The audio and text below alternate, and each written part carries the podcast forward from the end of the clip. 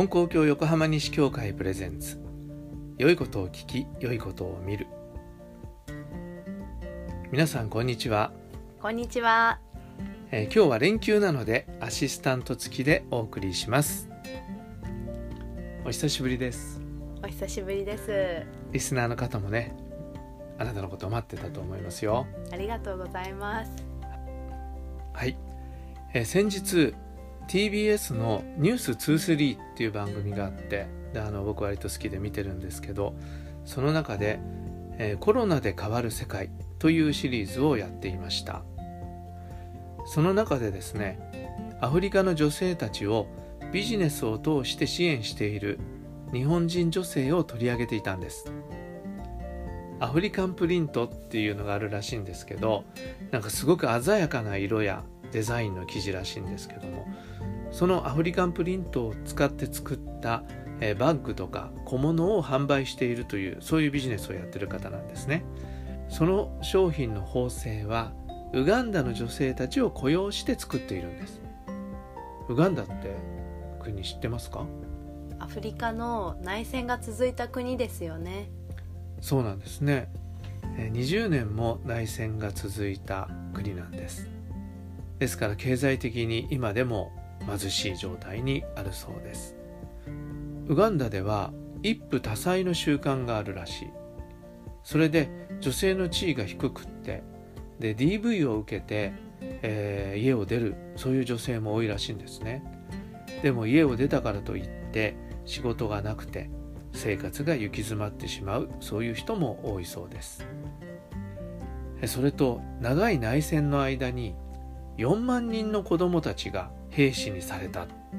そして戦争の道具に使われたという、えー悲惨な歴史があるんです、えー子ども兵とか子ども兵士って言いますけれども聞いたことありますか？何年か前に金光教東京平和集会で子供兵について勉強したことがあります。どんなことを勉強しましたか？確か麻薬を使って子供たちの恐怖心を和らげて戦争に行かせるっていうのをやってましたね。はい、ねそういうこともあったんだと思います、えーそのテレビに出てた女の人はですね8歳で拉致されて9年間兵士として使われたというそういう女性でした。だから男の子女の子関係なく誘拐されてそれで兵士にされるみたいなんですね。それで随分年の離れた兵隊と結婚させられてで子供も産んだんですが夫は戦死してしまったという人が出ていました。そういうシングルマザーとか元子供兵という人たちにそのアフリカンプリントを使ったバッグの縫製をしてもらっている。というそういうビジネスのお話だったんです。でその方の事業はうまくいっていたようなんですが今このコロナ禍でえーウガンダもロックダウンされたりして、えー人々が失業してしまっている非常に厳しい状態にあるそうです。それで記事の手配がうまくいかないとかいろいろ、事業も打撃を受けているそうなんですが、えーその方は現地の女性たちに休業保障をして、えその人たちの生活を守っていきたいというようなこともお話しされていました。そういうふうにあの国境を越えて、まあ、国境を越えてなくてもなんですけれども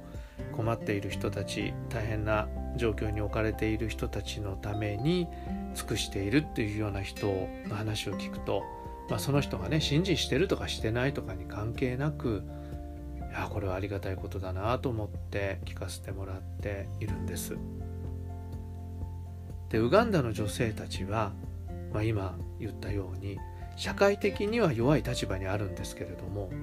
もともと弱いわけじゃないんだと思うんですね。人間はみんな神様の氏子ですからそれぞれに神様から生きる力を与えられて生まれてきているんです。それがいろんなものによって例えば戦争とか差別とかそういうものに力を奪われてしまう。邪魔をされて力を発揮することができなくなっている。ということだと思うんです。でそこにその力を引き出す手伝いをしてくれる人がいれば力を発揮して幸せに生きていくことができる。ということなんだと思うんですね。弱い立場に置かれている人たちほど厳しい状況に追いやられていると思います。ですからどうぞその人たちが助かるようにと祈らせていただきそして励まし合うことができたらありがたいことだなと思うんですね、えー、コロナの後の世界どんな世界になるか分かりませんけれども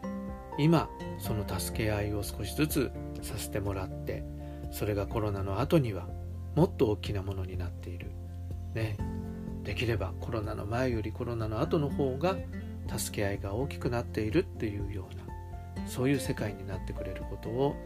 願っています。そうですね。はい。では今日はこれで失礼します。え感想や質問をお寄せください。お待ちしてます。私もまた休みの時には出演できたらなと思っております。はい。それでは次回の放送でお会いしましょう。さようなら。さようなら